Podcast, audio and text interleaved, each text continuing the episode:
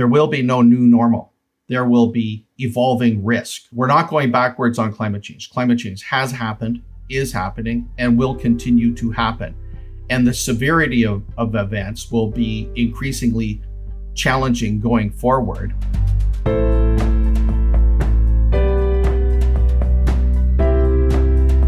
Welcome to Sustainability Leaders. I'm Michael Torrance, Chief Sustainability Officer with BMO Financial Group.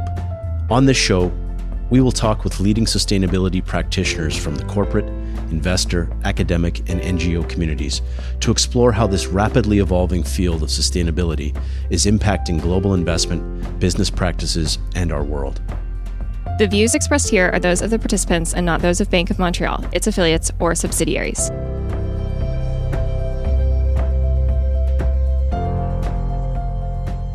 Hi, I'm George Sutherland, Climate Change and Sustainability Advisor in the Bank of Montreal's Climate Institute.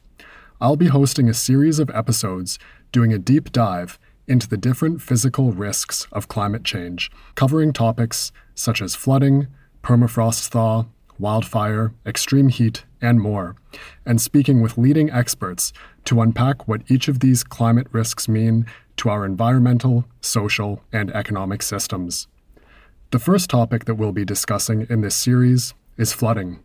The sixth assessment report by the United Nations Intergovernmental Panel on Climate Change, which was released earlier this summer, concluded with unprecedented accuracy that our climate is changing faster than previously thought and that human emissions of greenhouse gases are driving this change. Global temperatures have increased 1.1 degrees Celsius since the pre industrial era, with regional warming being experienced up to three times this rate. This warming has caused pronounced shifts in the frequency and severity of weather, such as intense storms and rainfall. And when paired with rising sea levels, this translates to more frequent and severe flooding, which is not only an environmental issue, but a pressing economic and humanitarian issue as well. This was further punctuated by another report released by the World Meteorological Organization earlier this fall, which concluded that disasters attributed to weather, climate, and water related hazards are estimated to have tragically accounted for more than 2 million deaths and economic losses of more than 3.6 trillion US dollars since 1970, of which flooding is estimated to have cost 115 billion US dollars globally. And what's more, the rate of these economic losses is accelerating, with the cost of these natural disasters having increased sevenfold over the past 50 years.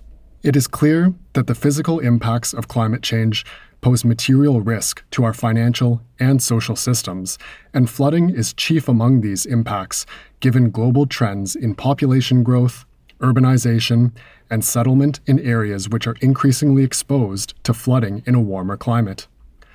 To unpack the topic of flooding in greater detail, I'm joined by Dr. Blair Feltmate, professor and head of the Intact Centre on Climate Adaptation at the University of Waterloo, and one of Canada's leading experts in flood adaptation.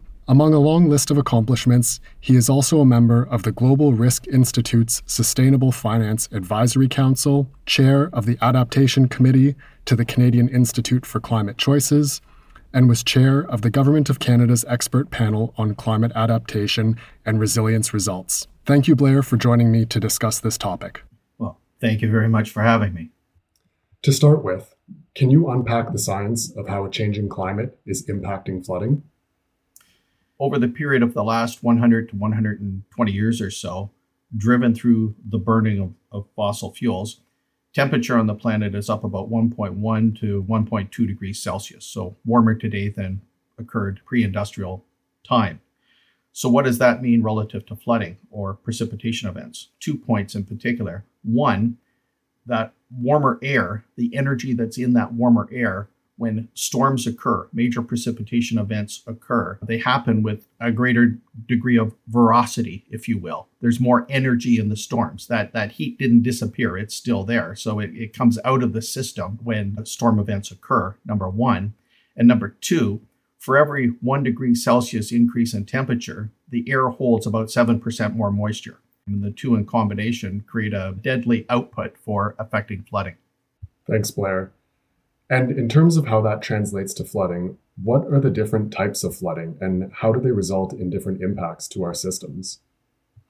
Yeah, so it, uh, flooding more or less falls into three categories. One is riverine flooding. In other words, large volumes of water come down, they fill the river systems to the point that it, it creates overflow. The water spills over the banks and often into, you know, perhaps at the local level or down to the individual house level. Then we can also have intense storm events whereby water may enter into a city region. This is called urban flooding, and it can overwhelm, amongst other things, sewer systems. The water can actually channel into the sewer systems. And when you have com- systems, particularly in older cities, with combined storm and sanitary sewer systems, that water can surge through those systems and ultimately up into people's basements through the little drain in the basement that's normally there to take water away. And then the third component is coastal flooding. So, through a combination of storm surge, king tides, which are the highest tides in a season, and sea level rise, those three in combination create flooding along coastal zones and particularly on Canada's Atlantic and Pacific coasts. And coastal flooding is particularly problematic and will be more so going forward in Nova Scotia, PEI, Newfoundland, Labrador, New Brunswick regions. It's not just the amount of water that comes down, it's the intensity with which it comes down. So when people who are a little bit older, they may have the perception that gee, the, the storms that are occurring today, they seem more intense than when I was a, a, a, child, assuming this person is 60 or 70 years old. That general perception they have is borne out in reality in the data. These storms actually are more intense. Thanks, Blair. I think that's an important point as well regarding the storm intensity and ties well back into the first question that we discussed, where warmer atmospheres hold more energy and as a result, more water is delivered in these intense rainfall events. That reminds me of another study from the World Meteorological Organization released earlier this summer, which concluded that extreme rainfall events, such as the storms which caused July's devastating flooding in Western Europe, were found to be up to nine times more likely to occur in this warmer climate that we're experiencing. Yeah, for sure. Water is the culprit that you see in, in terms of expression of extreme weather due to climate change water is the culprit that shows up in most places in the world. Not too long ago, maybe a year ago or something like that, I was speaking to the, the G20 in um, Argentina, and we had a large group of people from all over the world talking about climate change, extreme weather events. And certainly, disproportionately, the conversations drifted to flood risk mitigation as being problematic for so many countries around the world. And as we mentioned, recent assessment reports by globally authoritative scientific organizations have highlighted how these impacts of flooding on humans is becoming more common and more costly. Can you speak to what is driving this trend? Yeah, I'm going to focus on Canada right now, but quite frankly, the trends we see in Canada are happening all around the world, or, or many places in the world. So, what is the manifestation of sort the, the costs of flooding look like in Canada. And probably the best way to document these costs is by referring to the catastrophic loss insurable claims data. And in insurance terms, a catastrophic event is any event like a flood, fire, hailstorm, windstorm, whatever it might be. If it triggers more than $25 million in claims, that's cat- uh, classed as a catastrophic event. And then we have groups like one called Cat IQ, who works with the Insurance Bureau of Canada. They add up all these numbers that were paid out in insurance claims on an annual basis and, and plot them out on a histogram. And what we find is that in Canada, from 1983 up to 2008, the insurance industry could count on paying out between about 250 to 450 million dollars per year in catastrophic insurable claims. Uh, a little bit of variance in the system, but on average, that's where they were. But things started to change on or about 2009 forward. The catastrophic loss insurable claims went over a billion dollars per year, every year, for 11 out of the last 12 years, for an average cost of $1.8 billion. And by the way, the numbers I've just given you for 2008 earlier versus 2009 forward, all these numbers have been corrected for inflation and for per capita wealth accumulation.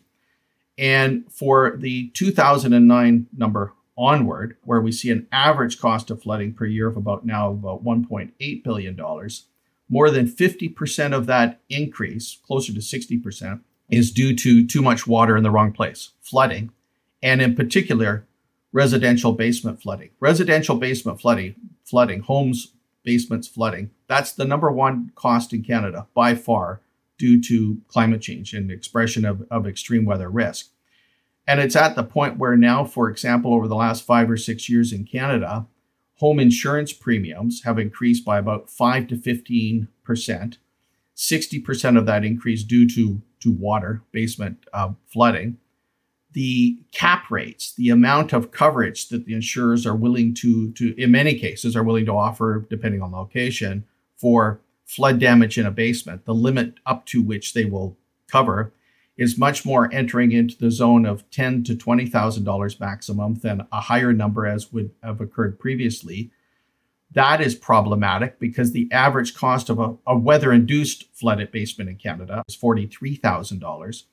So if you had a home that had the average cost of basement flood, let's say forty-three thousand dollars, and you had ten or twenty thousand dollars of insurance cap coverage for that water damage, that would very rapidly lead that individual to be on the hook for paying out let's say 30 40 50000 dollars in the drop of a, a, hat of money they'd have to add to the pile to remedy their their basement which by the way is non-negotiable because if you have a, a flooded basement on a monday morning you have to solve the problem by Wednesday of that week or the house is uninhabitable. Because very often we're talking about sewer water in a basement. Like this is really nasty stuff. In many locations, the risk of flooding is now so high that it's difficult, if not impossible, in cases to get insurance coverage for your house.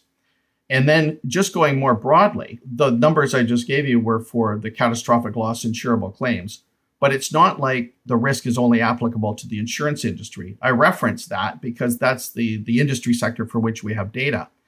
But think of the escalating, the upward bend in the in the curve of catastrophic loss insurable claims as being a metaphor for risk that's in the system for Canada due to climate change and extreme weather risk.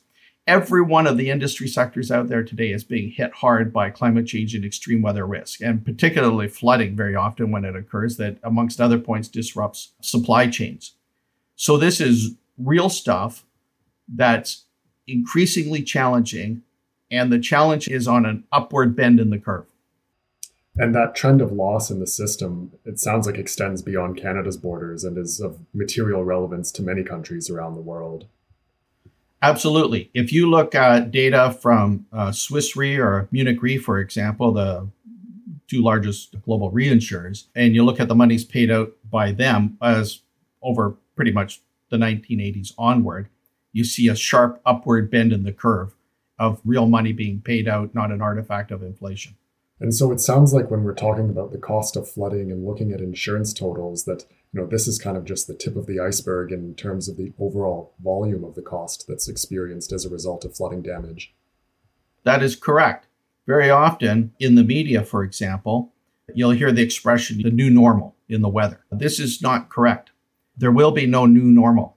There will be evolving risk. We're not going backwards on climate change. Climate change has happened is happening and will continue to happen. And the severity of, of events will be increasingly challenging going forward. And by the way, this isn't my cavalier opinion. As you mentioned at the outset, the IPCC, the Intergovernmental um, Panel on Climate Change, and in Canada, for example, in 2019, we had Canada's Changing Climate Report 2019, authored by about 10 climate scientists from Environment Canada. In both of those reports, they make the point that climate change is now effectively irreversible. We can work to slow down the rate of change, which we should do, and I'm a big fan of by mitigating greenhouse gas emissions. But overall, we're not going backwards on climate change, and the severity of weather will get more severe going forward. The bigger storms are yet to come. And there's absolutely no reason why in Canada we will not see events such as we recently witnessed in Germany, France, Belgium, China, east coast of the United States. Extreme, extreme flood events. Absolutely, those could come to Canada. They will come to Canada. It's just a matter of when. So, we've clearly discussed that increasing precipitation is one of the primary causal factors of flood risk. Are there any other elements that factor into that equation? Yeah, so an excellent question. So, in addition to more water coming down over shorter periods of time, that's not the only thing that's contributing to flood risk in, in this country, in Canada. For example, over the period of the last 100 years or so, across the southern region of the uh, provinces, right across the country, we've lost more or less about 60 to 80 percent of natural infrastructure that was originally here forests, fields, wetlands, a, a, a, place that when big storms occur, the water can sit on the landscape and slowly discharge downstream or into the groundwater system. It's either been paved over or turned into some form of agricultural development which on average, when water hits pavement or agricultural development, it uh, does not stay on the landscape very long. It fo- flows off quickly to the lowest point around, and you know, ultimately that might be someone's basement. In southern Ontario, for example, I happen to have the, the number right at my fingertips. It's we've lost about 73% of the natural infrastructure that was here originally in southern Ontario is, is now gone. Also, we have aging municipal infrastructure, we have aging housing infrastructure, and with just more and more people depending on places to live very often we're stretching the limits and building in areas that are prone to to flood risk or we're building on floodplains that we should not be doing. So it's a combination of a plethora of factors that really contributes ultimately to the escalating flood risk we see in the country. And beyond the financial costs associated with, with all of this flooding risk what other elements of our socioeconomic systems are negatively impacted by flooding? Yeah, so flood risk, we tend to think of flood risk as, as a problem for the, the property and casualty insurance sector and, and the financial costs associated with flooding, as we've been uh, discussing. But also, the psychosocial or the mental stress costs associated with flooding are very meaningful. For example, our group, meaning the, the Intact Center, uh, a couple of years ago, we went to Burlington, Ontario in 2017, and we followed up to see if the residents in Burlington, three years after experiencing a major flood, how stressful do they find it every time there's a major precipitation event? The 2014 flood in Burlington, that was about 3,300 homes flooded out they had experienced about 190 millimeters of rain over a six or eight hour period, so a real deluge that resulted in this, this, this flood phenomena, which, by the way, ended up flooding also the mayor's house, who had lived there for 30 years and never seen a drop of water in his basement. And all of a sudden, he had five and a half feet of water in the basement. So, this was a major stressful event. So, we went back to Burlington three years after that flood had occurred and we polled people in the community, literally going door to door with a survey and said, with a bunch of questions that more or less amounted to how much stress do you feel every time there's a major precipitation event? And we went on to streets where flooding was prominent and where people experienced basement flooding, and then other streets nearby where they weren't flooded. They didn't have a, flooded basement or and so forth. So an experimental group and a control group, if you will. And what we found is that for people who had been flooded, on a scale of zero to five, five being the worst for stress, 48% of people polled rank themselves as a 4.5 to 5 out of 5 every time there's a major precipitation event or a major storm occurs. And what was notable here was that this wasn't three weeks later or three months later. This was three years later. This is now how these people live. They live under stressful conditions permanently every time there's a major precipitation event, which, quite frankly, is, is, is a horrible way to live the survey people, the people conducting the survey, were being invited almost into every home that they went to that had experienced flooding and down into the basements. And people wanted to show them where the where the water went. And then they showed them on their computer pictures of what the flood damage looked like. So the stress is astronomically high that people live with and to the point that the next step in the equation now is to monitor to see whether or not, in the aftermath of events such as a flood or fires that occur in other parts of the country, do we see elevations in medications to deal with mental health stress, which puts the, the onus on the, the life and health insurers. And also, we found in Burlington for the average home that had experienced basement flooding, that individual, the average individual lost 7.1 days from work to put the house back into working order. And that's a claim again for the life and health insurers. And by the way, before we did this study, the major life and health insurers thought that, well, climate change, extreme weather risk, flooding, residential basement flooding, that has nothing to do with us. Well, now they found out it has a lot to do with them through mental health stress, potential escalations in medications to deal with mental health stress, counseling services, and lost time from work claims. Well, that absolutely underscores an appreciable mental health aspect to the flooding risk conversation, which is an important part of the equation that needs to be considered.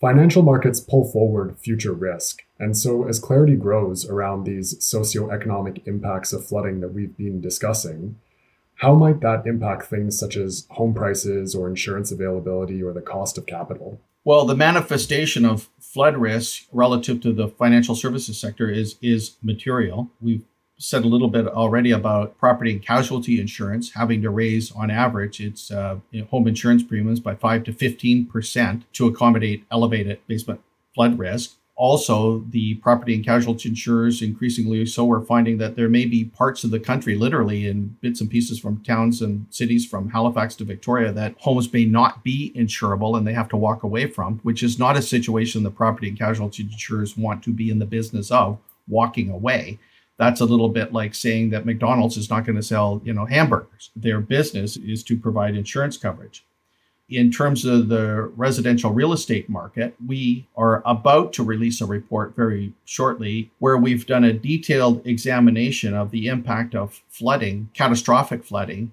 in communities on, amongst other points, home price. And what we have found is that if you look at a period of the average price of homes six months before a flood versus six months after a flood, what is the change in the price of homes that sold for? And we've compared that to nearby communities that weren't flooded as a control group and looked at the difference in the price of housing for six months pre versus post flooding in a non flooded community. And it's literally the differential between those two that gives you the attribution of the impact of flooding on house price.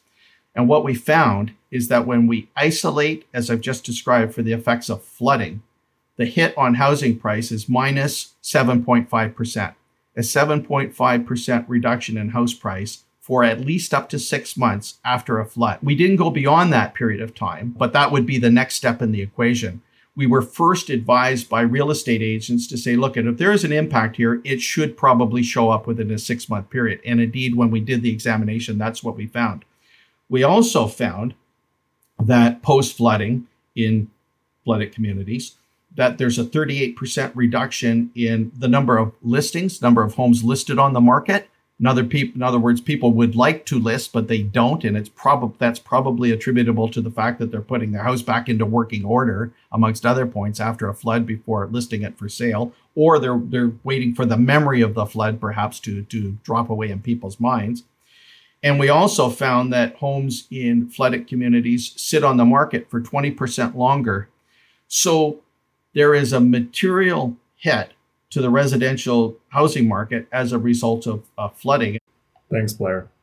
So, we've talked a little bit so far about how the Intergovernmental Panel on Climate Change's recent report found that due to historic and current greenhouse gas emissions, a certain amount of climate change is locked in. You know, that is to say, it's irreversible on the timescale of centuries to come. And this really highlights the need for adaptation measures to be taken to minimize exposure to flooding risk. And what does flood adaptation look like? And really, how prepared are we to manage this risk? Well, in Canada, I'm going to say the we is Canada. We've got a bit of a good news, bad news story here. The good news is that for Canada, we have a very good idea of where various aspects of climate change, extreme weather risk, where and to what degree they will manifest themselves going forward. And this is in fairly detailed work developed by and presented by Environment Climate Change Canada in its 2019 report, Canada's Changing Climate Report.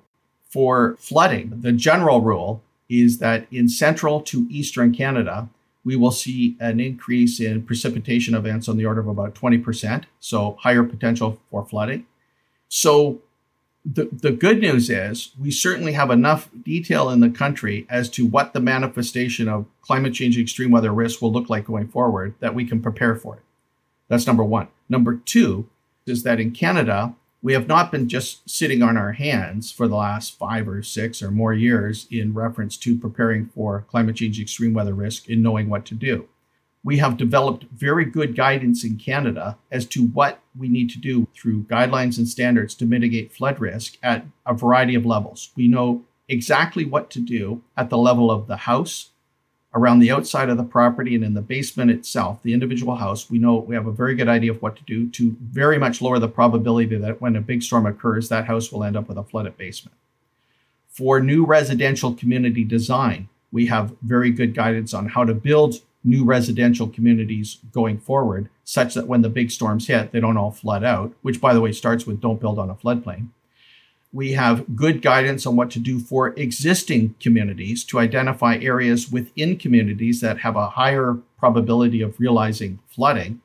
And then in those areas, we can direct water to safe locations to keep people and infrastructure out of harm's way. For commercial real estate, we know what to do to lower the probability that of A, underground parking lots for commercial real estate will fill up with water, and or if flooding occurs in the un- underground areas of basements of commercial real estate buildings and condo towers, etc. What measures can we take to to mitigate the damage that would occur? And then shortly for Canada, and shortly means in the fall of 2021, we will release a new standard for Canada for coastline resiliency to make it such that when we have a combination of storm surge, king tides, and sea level rise, all occurring together, by the way, at time. What do we do to minim- minimize the, the risk associated with those events? The only area for which we don't have a good guideline right now that will be developed in, if I had to guess, I would say within two years, is a shoreline resiliency standard for the Great Lakes. And then additionally, we're doing quite a bit work of work in the country right now, and there's a lot of we's involved in this: federal, provincial, municipal governments, and NGOs and academics and so forth working together to look at retaining and restoring natural infrastructure across the country to help mitigate flood risk. And by the way, we're also looking within the context of natural infrastructure at the concomitant benefits. The not so good news is that we're not deploying solutions nearly fast enough to keep up with the, the rate at which the, the stress is evolving. So stress is going up on a very steep curve relative to flood risk. Our inclination to keep up using the tools we know that works are on a much lesser line, slope line. And the dispersion between these two lines is increasing over time. So we've got to bring those together. We've, we have to deploy measures for adaptation rapidly, adapting to climate change and extreme weather risk. That's sort of been the distant cousin that nobody talks about. However, in the last 18 months to two years with floods, fires, extreme heat manifesting itself all over the world in a very major, profound way, and including in Canada, we are now realizing that yes, we have to embrace adaptation in equal measure with mitigating greenhouse gas emissions as our co-directives on to address climate change and indeed, I would argue there's even a third part to that equation, which is carbon capture and sequestration. How do we actually get carbon out of the atmosphere? This is a, a very much a necessary step. So I think we need to think about climate change as a three legged stool. And if we fail on any one of the legs, we fail totally. It's mitigating greenhouse gas emissions, adapting to climate change and extreme weather risk, and focusing on carbon capture and sequestration. Thanks, Blair. So, just to unpack that a little bit more, what are some of the challenges faced in mitigating exposure to flood risk? And is there one core limitation that's inhibiting our capacity to move forward? The biggest limitation that we're realizing is self imposed or self induced, and it is lack of a sense of appreciation for the need to act with urgency to mitigate flood risk in the country. It's almost antithetical to common sense when you've grown up in a world where there's been relatively stable climate. But people have to realize that no, we have actually changed the chemistry of the atmosphere. And as a result of changing the chemistry of the atmosphere, the manifestation of weather has also changed. And it's changed in a direction that, that is for the worse, that is more challenging, for which the infrastructure we have built the way it is in the locations it is, is not adapted to the new weather regime that we're realizing. And therefore, we have to move with great urgency to build adaptation into the new system that to, to address the extreme weather that's not just on the ground today, but that which we should anticipate for the future. So, in other words, even if you are building a building today somewhere and you said, I want to look at the floodplain maps. So, that's a good thing to do. However, with climate change, not only do you have to think about the weather today and its potential to affect flooding in the location where you want to build that building, you have to forward project to 25 to 50 to perhaps 75 years down the road. Because when we build infrastructure today, large infrastructure, let's say a building, it has effectively zero capital stock turnover in human terms. It's, it's not like your cell phone that's gone in two years and you replace it with something else. When you build this stuff, you got to make sure that you build with the future in mind. And that's the new reality of thinking that we have to embrace to address climate change and extreme weather risks to, to mitigate those two risks that otherwise we, we build at our peril. That's an important point to highlight as the shifting predictability in weather patterns certainly has material impacts to our supply chains, ways of doing business, healthcare systems, and so on, as these have all been designed to function optimally within a predictable range of weather patterns. And we're seeing fundamental shifts in those patterns, which are unprecedented in our lifetime. Absolutely. And by the way, even when you're uh, dealing with sectors of the economy that that have dealt that deal with the weather on a regular basis and have so for 100 years very often you'll see people within those sectors make statements along the lines of we know what extreme weather looks like and and we're prepared for it and very often the people's experience in dealing with extreme weather can work against them because they tend to think that we know what it looks like and we can deal with it until all of a sudden they hit something that's unprecedented in terms of impact. And and that occurs because we quite literally have changed the, the, the chemistry of the atmosphere. And given these challenges that you've been discussing if you had to make one recommendation to the financial sector on the topic of managing flood risk what would it be well, I would break it down a little bit. For example, if we were talking to institutional investors, for example, one thing every, in my opinion at least, every institutional investor should be able to do right now, right now with TCFD, they have a sort of a heightened awareness around transition risk, you know, and, and, the, and the, the companies they invest in, the issuers they invest in, what are they doing to deal with their carbon footprint and are they going to have to get off carbon? And so, on an industry specific basis, the institutional investor should be identifying per industry sector, what are the climate change perils that are the most problematic that could have a negative impact on the company I'm investing in? And then under each one of those perils, whether it's flood or fire or wind, whatever it might be, are there one or two factors that stand out as being the most problematic that this is something that could really go wrong here, that could really affect my investment? And when they're meeting with issuers, they should ask the issuers about what are you doing to address this point? And to not do so means you're investing blindly. Let's say in other areas, of the mortgage market.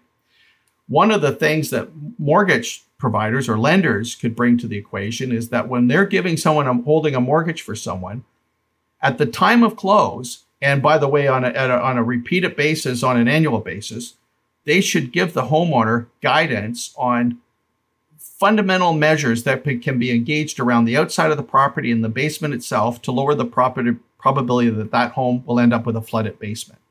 So those are just two examples of, of where this stuff can enter into the capital markets, climate change, extreme weather risk. Thanks, Blair. You've offered a lot of recommendations in our discussion so far. Are there any other practical next steps to minimize exposure to flood risk? Well, it's really, we have to look at climate change and extreme weather risk as a whole of society endeavor or, or problem to solve it's not just a problem for government, you know, federal, provincial, municipal.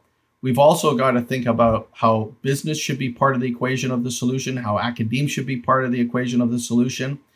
The one area where I think we could also glean greater expertise that has been realized to date are industry associations.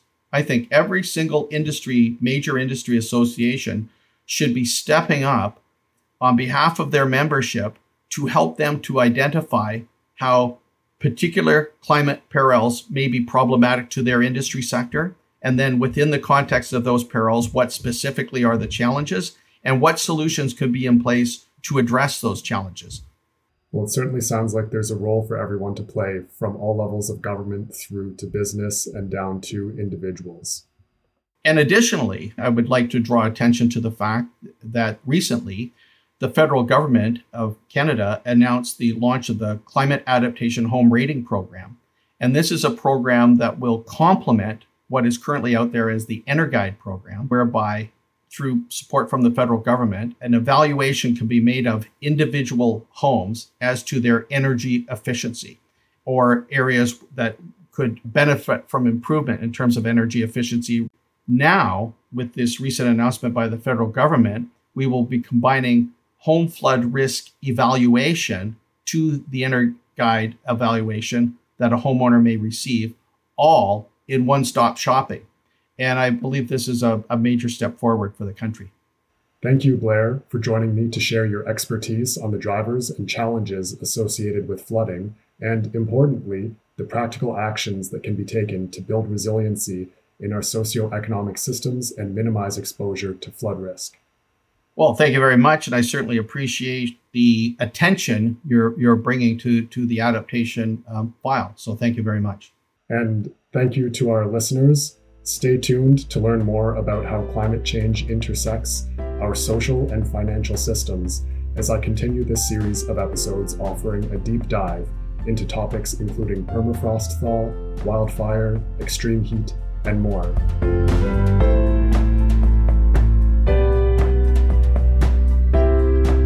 Thanks for listening to Sustainability Leaders. This podcast is presented by BMO Financial Group. To access all the resources we discussed in today's episode and to see our other podcasts, visit us at bmo.com forward slash sustainability leaders.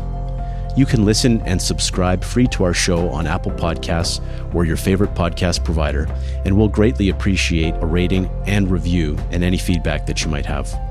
Our show and resources are produced with support from BMO's marketing team and Puddle Creative. Until next time, I'm Michael Torrance. Have a great week.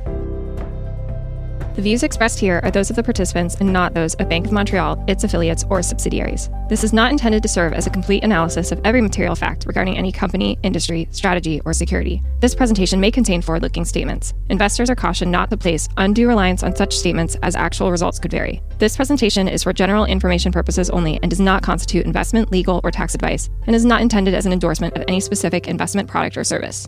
Individual investors should consult with an investment, tax, and or legal professional about their personal situation. Past performance is not indicative of future results.